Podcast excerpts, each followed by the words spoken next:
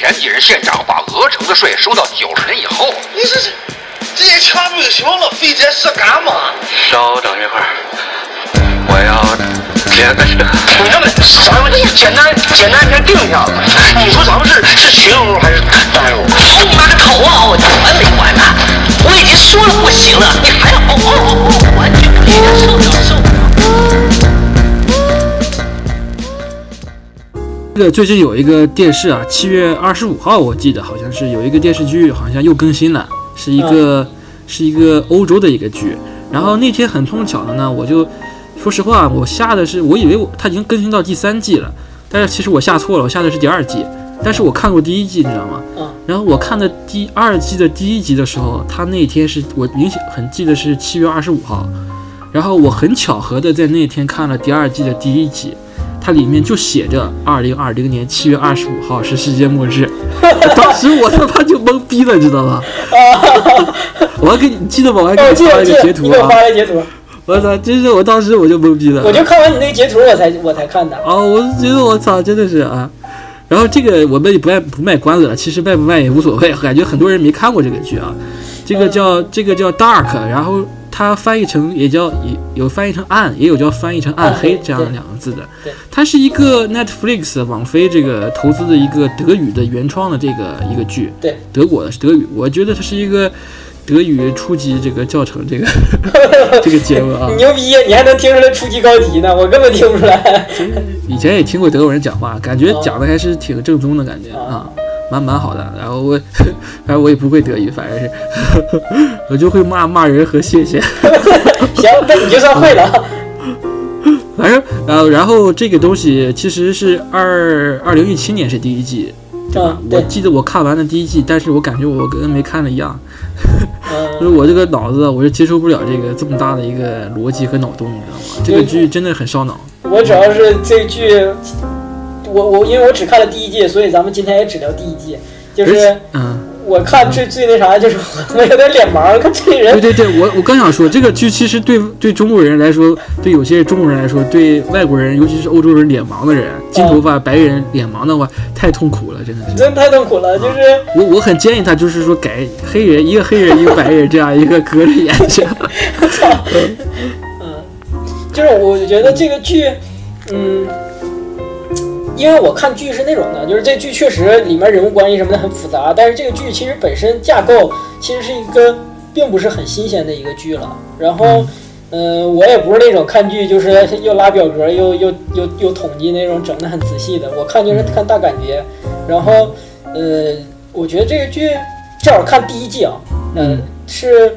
呃，是一个其实大家还比较熟悉的一种结构，这里面有一些符号，就是能说明这个剧情。嗯，呃，咱们就边说这些里面的内容，就就就边把剧情说了吧，就别单说剧情了。嗯，哦行，我觉得剧情单说也没有这个必要，因为其实挺复杂的，也没也讲不明白。对，其实还是嗯，就是如果要感兴趣，还是大家看还比较好。就看一下，我们就就这剧里面我们感兴趣的点聊一聊。对对对对对，嗯嗯嗯，然后嗯呃，首先这个剧，嗯，就这剧这个剧里面出现了几个非常典型的符号。啊，就是一看这个符号，其实要总看这个这类电影的人一下就能明白出来，就是它里面出现了响尾蛇，啊 你记得吧？就是它那个线拴在一个环儿上，然后那个环儿是一个响尾蛇。啊，这响尾蛇其实是一种就是很古老的一种符号啊。有一些人说这个响尾蛇这种符号是呃凯尔特文化的远古符号。啊，就是一一条蛇衔着自己的尾巴变成一个圈儿，然后，嗯呃，它后来又有变化，就是这个圈儿有可能变成八字形的。啊，你看，就其实这是一种拓扑嘛，拓扑关系就是一个圈儿想想，起范想起范老师的一句话，是个圈儿啊。哎呃，呀，怎么又是个八呀？对，又是个八了。对，就是说，所以也就是这个有很多人说，数学里面的无穷大符号不是一个倒着的八吗？呃，对，无穷大就是无穷小都是啊。对，所以那个符号就是有一些人说是根据衔尾蛇，然后拧了一个圈儿变成了这个，所以本身衔尾蛇这个符号代表的意思是无限大和或者是循环，哦，我还以为是个眼镜呢。眼镜也可以，嗯，就是呃，包括就是咱们常说的那种莫比乌斯环，嗯嗯，莫比乌斯环这个这个东西，这个几何形体在建筑中是一个很大的一个可以被用来做做文章的一个体量。莫比乌斯环，哦，对啊，你就是你他妈设计一个圈儿，然后你没有一个想法，我说哎，我给你设计一个莫比乌斯乌斯环，让空间的流动产生无无止境的流动性。所以这个显微环在那个在哲学里，包括在那个数学里，在几何学里，它都象征着无限大和循环嗯，啊。包括其实咱们化学化学的时候，你记得不记得有这个梗？我没学过化学啊，然后呢，我操，那你这么牛逼吗？你没学过大学化学，你都考过大学啊？我我基本没上过学啊。你说啊，那个就是说有那个发现苯环的那个科学家，那化学家不就是说晚上做梦，嗯梦见一条蛇突然咬过来自己的尾巴，然后他就想起来啊，原来苯的结构是一个那个环状的。嗯啊然后这个是这里面出现的一个，啊，然后第二个就是出现了一个就是永恒结，永恒是结啊，也也是跟那个响尾蛇是概念相似，但是这个永恒节是是三个，呃，这个永恒节是什么呢？也是呃一个你你这么讲可能大家听不懂，我给大家画一下啊。画，啊，看见了吗？看见了吗？啊，看见了，好，对，就是这样的，好就是这样的，好对对，就这样，挺牛逼，画的挺好啊。，画挺好，就这呃，样子。就是呃，这个如果要是就是呃这种这种形态是一个在基督教里面也也可以叫三位一体环，但是三位一体环里头大部大部分都是把这个三就是它是一个就像三叶草一样的这种结嘛，但是阿迪达斯，呃对，然后但是它就是是没有那个中间那个环儿的，哦呃是在它在它的那个就是你完了它推门的时候，它就出现了那个那个环儿，啊，其实它都这个环儿也是象征着。呃，第一，它是封闭的，就整个这个环儿是封闭的。然后第二呢，它是没有开端，也没有末端，没有结尾的。嗯啊，所以其实这两个符号就就呃象征了，基本上就是把这个世界的这种世界观的架构，至少第一季啊，我还没看第二季、第三季，第一季的这种世界观架构就架构出来了。其实它就是一个这种永恒循环的这种，就像微缩宇宙一样。嗯啊，就是你没有开始也没有结束，所有的开始都是结束，所有的结束都是开始。呃，然后呃，如果相似的电影有，其实有很多，比比如说。呃，如果是衔尾蛇结构的，因为衔衔尾蛇结构是一个环儿，对吧？衔尾就是咬着尾巴的蛇，对，衔尾蛇结构的这个电影，其实比较经典的是《十二猴子》。嗯，还有，我这前两天看才看的布鲁斯威利吐槽那个，呃，十二猴子就是一个非常经典的这种衔尾蛇结构。嗯呃，就是，呃，他呃，就是从最开始他穿越，穿越完了之后，在最后一幕他死的时候，是被他小的时候观察到、看到。这不还有那个前目的地也是吗？呃，前目的地好像更复杂一点点啊，还有那个 Loop 啊，对，也是布鲁？斯威利斯，Loop 也是那个，嗯，还有一个然后第二个这种就是永恒节，就是这个永恒结，因为永恒节你可以想象是三条腿儿，对吧？三条腿啊，是三条腿儿，它是那个三叶草形状的，它三条腿儿。然后其实永恒节这个结构是跟这个电影里咱们这个剧的结构是一模一样的，但是这个结构其实跟哪个一样啊？是跟恐怖游轮是一样的。嗯，呃，恐怖游轮里面，呃，每我没恐我没看过，我看过恐看到恐怖两个字就没看。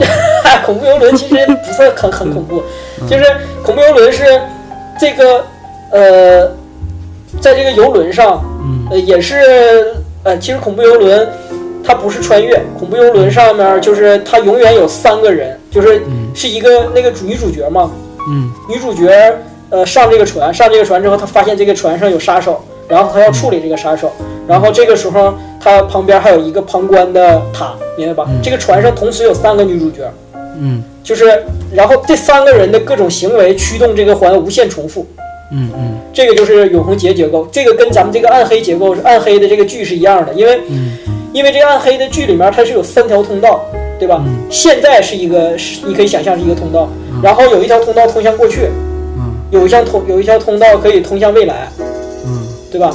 哎，不是，有一条通道可以通向过去，有一条通道可以通向更早，通向五几年，通向八几年和现在，嗯，对吧它就是也有也有未来呀，也可以去未来啊，我看。那个是在后来，嗯第一第一部里面全都是在现在。嗯，OK，啊，就是呃，然后它整个驱动，它就是通过，比如说你去去到一九五几年，你能驱动一九八几年，然后你去到一九八几年，你能驱动现在，但是你因为你现在的这个状态，因为你回到了一九五几年，你才驱动了一九八几年，对吧？嗯如果你现在的这个人不回去驱动的话，这个东西就不会发生，对吧？对，嗯，所以就是你现在去驱动这个一九五几年的，一九五几年的那个人长到你长长大长大长大到你现在这个年龄，嗯你就得回去再驱动，对吧？嗯嗯，所以这个是一个永远无限无限循环的环儿嘛。对的，我我我其实，在看第二季里面有一集，我忘了哪一集，它里面就有一个人，呃，我就不说是谁了吧，反正这人就说了一句话，就很符合，就是中国这个这个，也不是符合中国吧，反正就是有一个哲理，就是说种什么因得什么果。啊，他这一句话就其实就很符合你这刚才那个理论，嗯就是说有有你去回到过去的时候，你去影响了一下，那你可能将来就会有产生很大的变化。对。嗯但是你要想，你不回去，这个变化不会发生。嗯啊，然后，所以就是这个里面这个男主角，就是那个小男孩儿黄一黄雨一这个小男孩儿，就是就很可能，我给就是举个例子，就是讲哈，很可能就是说这里面可能的这个概念，可能就是很可能你的妈妈是你的孙子和你的呃是你的是你的孙女和你的爷爷生的，是吧？是这个意思吧？可以对。其实这个就是祖反父悖论，正就是对对对，反正就是说，可能就是说你的孩子穿越回去了，结果那个跟你的跟你的爷爷相恋了，然后就生下了你的妈妈。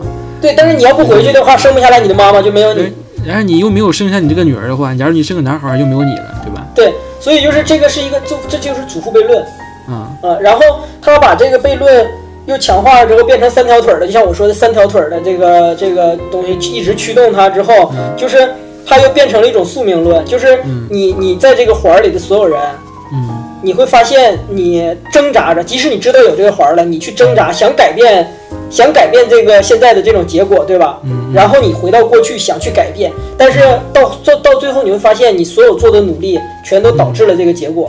其实这个是一个就是比较，其实可以说比较俗套的结构了，对吧？现在其实大家这种这类电影啊、小说啊什么的很多很多，啊。但是对，所以但是我想说的是，它呃这个里面我看出来两个东西，第一个就是说，其实这种这种循环。其实是一个跟咱们中国呃不是中国，就是跟佛教里面这个无间地狱是非常相像的啊、就是因为无间地狱，无间道，哎，无间道其实，就我我我我这只是我的自己的理解啊，就是无间道他想表达的是在就是这些卧底全在无间地狱里，但是实际上无间道并不是无间地狱，无间道有专有的词，无间道是指。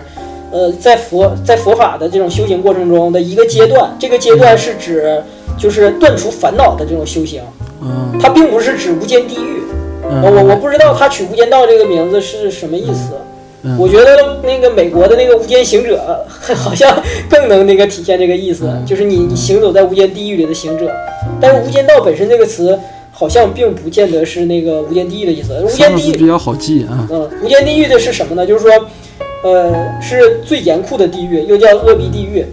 呃、就是 呃，它这个里面就是说这几个无间是啥呢？比如说，呃，是说第一是什么？去果无间，就是说你你死了之后直接就掉到这个地狱里，它是最严酷的地狱。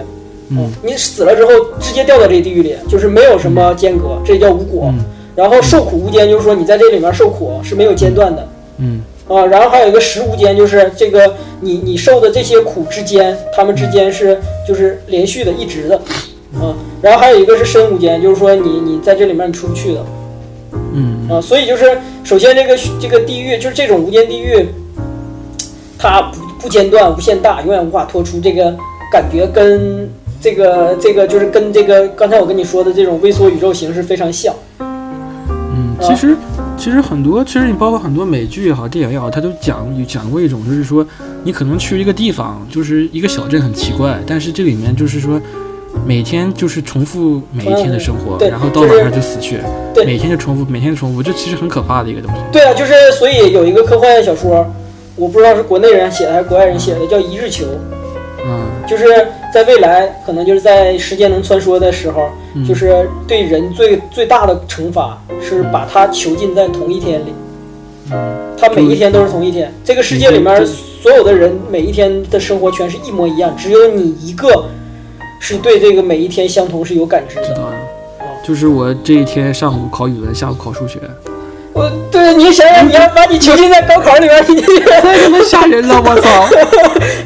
啊，包括就是那个有个美剧叫那个《传教士》，是漫画改编的。啊对，里面有一个那个神杀者，然后有有那个有漫画爱好者评价过，说神杀者是所有漫画里面战斗力最高的那个角色之一。嗯，啊神，就是神杀者。神杀者是杀杀神的是吧？对对对，然后他他就是在地狱里受苦的，他在地狱里受苦，就是这个这个他一直在重复他自己妻子和孩子死的那个、那个那个场景嗯。啊，就是一直在重复，嗯。不停的重复这个场景，这个就是对于神杀者他这个在地狱里面的一种惩罚。嗯。啊，所以这种惩罚和就是，所以我就一下就想到，就是这个本身的这个暗黑的结构，就是其实就是无间地狱的结构。然后，呃，为啥呢？就是，嗯、这个里面这个男主角就那个小男孩黄雨一这个小孩儿，嗯嗯。其实你想对，其实你想他约拿，他长大，就是他在呃呃中途的时候出现了，就是这个剧里面一共出现了两个他，哎，还有一个还是还有是两个还是三个？第一季里呃，好像后来还有小孩的时候，小孩儿的是小孩儿的，对，应该是有三个他，还有一个小孩儿的，应该有三个啊。对，还有一个小孩儿。但是那个，但是你想成年的那个他，嗯，成年的那个他，应该是老年了，不在在第一季里面是成年，小就小孩儿青年的时候啊。呃，对，就是四十多岁吧。啊，，反正已经乱了，反正。就是有胡子，然后挺年轻的，嗯 不是岁数很大，就是那个年那个时候的他，他最后在第一季里不就把这个整个这个宇宙给崩了吗？给那个用一个东西给炸了。他想他想改变所有的，终结这一切。对，但是嗯这个就是，所以我要说的是这个人，就是对于这个人来说，他知道所有这一切，对吧？对的，所以对于他来说，这就是，超脱超脱之外的一个人。但是他其实是被困在这个地狱里的，嗯，对吧？他就像那些不知道的人要要好多了。你你看他们小镇，其实要五天后就要世界末世界末日了，这些人其实嗯根本就不知道啊。第一季里面没说世界末日的。哦，我操，我剧透了是吧 啊第一季里面没说世界末日。Sorry，啊，就是我想说的是他，他是一个跳出这个世界的人，他知道这个循环，这个这个循环是不停止的。嗯啊，其实他是一个唯一一个，也不是唯一，他是就是这里面比较清醒的一个嘛。呃，对他不是唯一的，还有一个对，，还有还有一个老太太一个里 No 边一个 Noah 也是知道的，嗯，然后我知道那个诺亚诺亚诺亚是设计这个的吗？不是，对，他是他好像是幕后的一个操纵者。对，所以所以其实他就是一个呃，就相当于呃，是这个在这个地狱里面，他是知道那一切的，就像一日囚里边的那个囚犯。嗯，但是他一直在挣扎，他一直在要改变这个这个这个结果。哎，我操，你没觉得其实我们我这种上班上班族这种送外卖的，我感觉每天也是在这一日球里面。你哎，你有没有一段时间就觉得一直在这个这这个循环里面一直出不来的感觉？你有吗？呃，我没有。就是我有段时间感觉我操，这一段时间就是一直在做这个事，一直在做这个，这个真的是太你你不觉得太痛苦了，你不觉得每每天就这样。你不觉得九九六就是一日球吗？那你但是这又是一个社会稳定的一个最基本的一个标准啊！不，你不上班，天到晚干嘛呀？不是你上班一定要九九六吗？一定要那个一周七天全上吗？不，现在有一些是那啥了，什么七加几啊，什么玩意儿的，反正就是每天赚钱。对啊，所以所以就是这不就是这问题吗？嗯，这不就是问题吗？就是其实所有人都差不多都是一日球，只不过囚禁的是自己。对。然后包，括有些人可能一退休就从这个状态出来了，反而自己还不适应了。呃，对呀、但是，唉，不，我觉得这个 而还有就是说，这个剧其实它是一个德剧嘛，就是讲全程讲的是 Deutschland，然后那个，然后那个这个剧据说在所有的这个剧的这个所有的 concept 和这个创作的理念都是基于他们这个德国这个哲学家这个尼采是吧？其实德德德德国人不就是那个最最善于那个搞哲学的吗？女人，你的名字叫脆弱啊。啊，就是，呃，因为这里面其实就直接提到了，就是因为原尼采他有几个观念，他有个观念，他最有最有名的观念是那个超人嘛，欧尔对曼，嗯欧尔曼嗯，然后那个还有一个还有两个观念，呃他都解释一下，不是说是那个 Superman，他是他这种哲学里面他是叫 Overman，Overman 是吧？嗯，就是 over，呃一种超意志的人。嗯。呃，就是其实尼采就是强调 power 的，就是力量，就是他有一个叫权力意志，是他最有名的、很有名的一个概念，就是 will to power。但其实翻译成英语都他妈的不正宗了，因为人家是德语写的。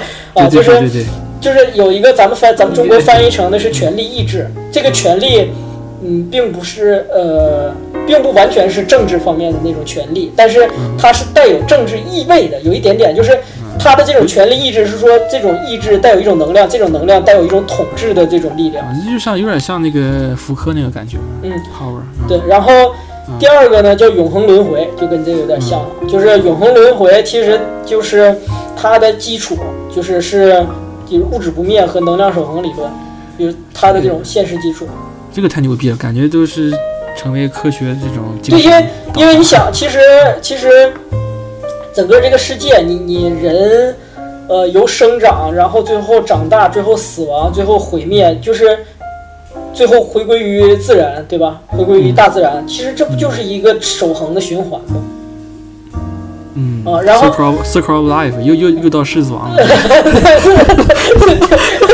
啊，对我发，现怎么聊都会怎么聊哲学都会最后都会转到狮子王是的。啊，呃，然后尼采的这个永恒轮回，他其实，呃，我首先我我并没有这么就是对哲学啥的，对并没有那么了解啊，就是我只是没事儿，瞎瞎鸡巴讲。拼拼凑凑，然后通过自己的理解，我对他的这个概念的一个自己的反思的理解啊，就是，呃，就是他的这个永恒轮回，他其实是，呃，目标是想大家让大家关注现实，是肯定现实存在的意义。嗯啊，然后他为什么提？就我说的并不一定对啊，就是他为什么提永恒轮回这个呢？是因为，呃，有一种观点，包括好像他自己也是这么想的，就是说人都是或人的所有的价值，呃，只在于在于人的生命的有限和人只能活一次。如果你人的生命是无限的，那你人就是你的目标就对你没有什么意义了。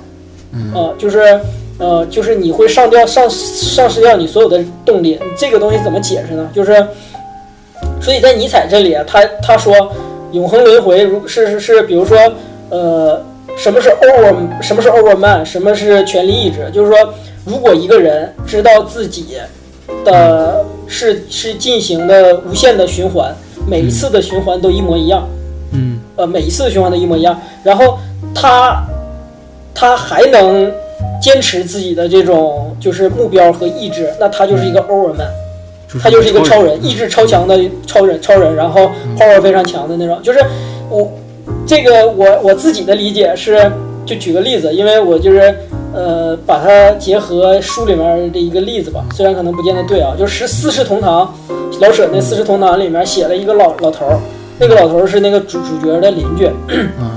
这个老头儿他这个里面写的，就是老舍写的时候就说，这个老头儿是一种有所求的善良，嗯呃，是一个很善良的人，但是他而且他会竭尽所能的去帮助别人，别人，但是他的这个善良并不是出于他的本质，而是出于他不想下地狱，或者说更重要的是他在修来世，明白吧？他要修他的来世，就是他这一辈子好好做做做做人，帮助别人，做善事，嗯，他就能修一个，就是来世他就能投身一个更好的人家，佛教嘛啊，对，就投胎。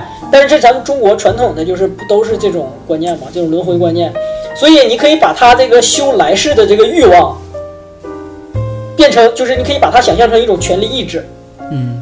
他在现实世界里面做的所有的好事儿，甚至于舍己为人的去帮助别人，都是这种权力意志去支配他，或者说去支持他去做，对吧？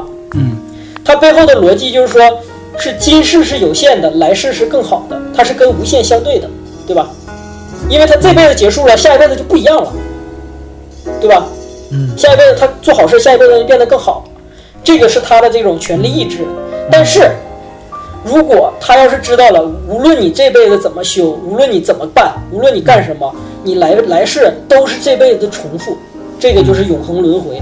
对对吧？就说你你你再怎么修，你来来世还是你一个拉洋车的老老头儿，嗯啊，你还会这么苦逼，嗯那这个就变成永恒轮回了吧，对吧？嗯嗯如果这个时候这个老头儿他还能有这种 power，就是还能有这种权力意志，还有那种欲望去驱动他去做那些善良的事儿，嗯去去竭尽可能的帮助别人，嗯。就是还有这个 power，那他就是一个 overman 啊，啊，就是就是这是我的理解啊，不见得对。是个高级玩家。对，就是就是你想他他如果。就是这个就是对一个人最大的考验，嗯。啊，这个就是为啥我说，比如说在暗黑里面，这个男主角，嗯这个黄黄衣男孩，其实在在他就是成年之后的那个呃，就是胡子拉碴的那个时候，嗯啊，就是他其实是知道这一切的，对吧？他知道这一切的，然后他在这个轮回里面，他还一直在想尽办法去做，去努力，去咋了？那我一直流鼻涕，没事儿。你感冒了？嗯，有点吹的啊。你说，你说啊。然后那个，那他就，操，他妈打岔我忘了，没事没。事，他他就一直还是那样啊。对，就是你想，他如果知道这一切了，然后他还能继续坚持着，还做这件事情，嗯，他那他他的这个意志不就是很高吗？他就是一个 overman 吗？也可能是因为智商低。对，其实在这个第一季里面，你我就是第一第一季里面就发现，其实他并不是，嗯因为他只是发现了小，在他只是在小循环里面勇敢面对，因为他首先他知道他整个在这个循环里面，对吧？嗯啊，然后但是这个时候他还勇敢的去去想做一件事情，去改变这些事儿，但是事实上他并不知道他并没有改变，对吧？其实我觉得这个第一季可能是就是一个人的格局不断被打开的一个过程。他可能一开始就所有的人，包括我们所有的人类来说，他的格局可能都是在今生今世。嗯，他突然间走到了这个隧道里面，发现了人还是有这个另外一个 loop 在里面，对吧？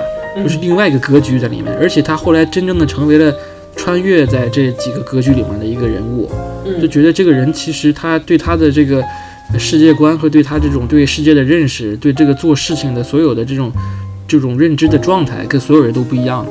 你包括他第二季里面见到他的母亲以后，其实整个人的状态状态就不一样不是一样的啊，一种感觉。嗯，但是就是而且你包括这里面知道这个秘密的人，也是被关到了疯人院里头，那那第二季也是吧，啊，对，第二集也是感觉是都是不太正常的啊，就是反而你可能他知道的更多，反而是一种超脱的状态，然后反而让人觉得不太正常啊。我感觉这就是尼采这个这个人为什么这个对感觉看起来也不是很正常的感对，觉。尼采最后就是进疯精精神病院了，对啊对啊啊，就是这种感觉啊。但是，呃，你觉得他是不是真的也可能真的发现了？他是不是他也是进进入另外一个太有个可能了，一个循环然后太有可能了？就这个就是太有可能了是吧？这就是啥呢？就是，呃，你你看过平面国吗？我知道这个东西啊，呃，就是平面国，哎，我推荐你上 B 站，B 站里面有一个平面国的动画，嗯呃，做的非常牛逼，就是你一下就能看清楚、看明白，但是它跟跟小说还是有很大的区别的，啊、嗯没有小说写的那么 racist，那个是那个挺老的这个动画片了，啊。嗯，然后其实，在平面国里面，你一个四二维的人懂了三维的事儿，三维二维的人就会把你变成一个看成看作一个疯子。啊，你想，你你如果是二维的人，二维的人，你懂了三维的事儿，嗯它是超脱于二维世界人的概念想法的。嗯所以二维世界的人无法理解你的时候，就会把你当成疯子。这个在刘慈欣的那个小说里面，就是《三体》里也写过，就是《三体》里面解释是这样的，就是说，他记记录了一些历史上存在的这种像巫术一样女巫存在的事件，比如说历史上哪个女巫曾经取人心脏于千里之外，或者说在层层严密守卫守卫之下把人脑袋取下来了。嗯。呃，所以在刘慈欣解释，就是说这个女巫其实她是进入到四维空间了。嗯。你就想三维、二维、三维的人去看二维，就是你去看一幅画，嗯这幅画对你来说没有死角，你拿一支笔，一个假说这个画上有各种各样的人，你拿一支笔，你想在哪个人的头上画画一个杠，你就能画一个杠。嗯你想把哪个人从那个画上抠下去，你就能抠下去，对吧？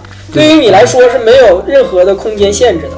是的啊，但是二维的人就不会，二维的人在自己的面前画一条线的时候，说我这条线就能守卫我，那另一侧的那个人是过不去的，对吧？对的啊，所以女巫的这个在刘慈欣解释女巫的就是这样的，就是说当人是四维的时候，就像二维的人看一张画一样，四维的人看三维的人就是就是那样的，四维的人看三维的人，人的内脏系统，人的所有的这些东西，就是全都裸露在外。嗯嗯，对吧？裸露在外，然后他直接想去摘哪个东西就能摘哪个东西，想去拿哪个东西就能拿哪个。这就是为什么历史上会出现那种很奇怪的女巫事件。嗯，呃，所以就是就像你刚才说的，就是真正呃把这个 loop 全全全都给那搞清楚了之后，对于那些不知道这个 loop 的人，他就会变成一个疯子，对吧？嗯就是你不理解，你人都会排斥自己不理解的东西。对对吧？所以那个十二猴子，十二猴子那个布鲁斯威利斯，嗯，他就是就是从那个末日之后穿越到了末日之前，他他的第一站就是疯人院。我想起来了啊啊啊！OK，嗯，对，所以所以我觉得你你你你刚才说的这个观点挺好的，确实是观点打开的过程。然后，嗯但是我我看到这个之后，我我的理解就是，它就是一个微缩的这种呃无间地狱。然后的，然后就像一日球一样，你所有的人都困在这里面，然后觉醒的人就是被惩罚的人。所以你你你对，我觉得就是对一个人最大的惩罚就是让他不死，而且还不断的在这样一个轮回里头，那就是最大的惩罚，对，然后比他比他弄死他要要更残忍更残忍。对对对，其实，嗯，对，就是那个，就像那你你一日球你，你你只要人其实活着就是为了一个目标去去去去进行了这样一个生命，你把他这个生命这个长度给取消了，变成了无穷无尽的话，那这个人感觉就没有什么目标的活着就很很难的，对很痛苦的。对，所以这个时候就要读读尼采嘛。读完我也疯了，我操！嗯，其其其实还是挺好的。行，我也开始读尼采了。就我们做一期尼采吧，你那他妈的得得等个一年两年的再研究研究，因为他沉淀沉淀啊，啊我他们这些东西太鸡巴难看了，太太难懂了。嗯！嗯，这还得需要一些慧根和一些对经经验。对我我他妈我发现学哲学跟他妈学佛学是一样的，佛学本身就是一种哲学观，是的，就是他妈需要悟性。这种东西其实有些人很小就能看得懂。对，需要佛经呢，就。是佛经，就是有些人从小就就很小很小年纪就接触那个。对，而且而且确实有一些人能把它解读的，就是更更不一样。是的，啊，这个真的是有慧根才行。对，我看你挺有慧根的，我没有慧根，你有根吗只有根。我跟那些流量明星不一样，我是有机物。可以可以 OK，嗯，OK 啊。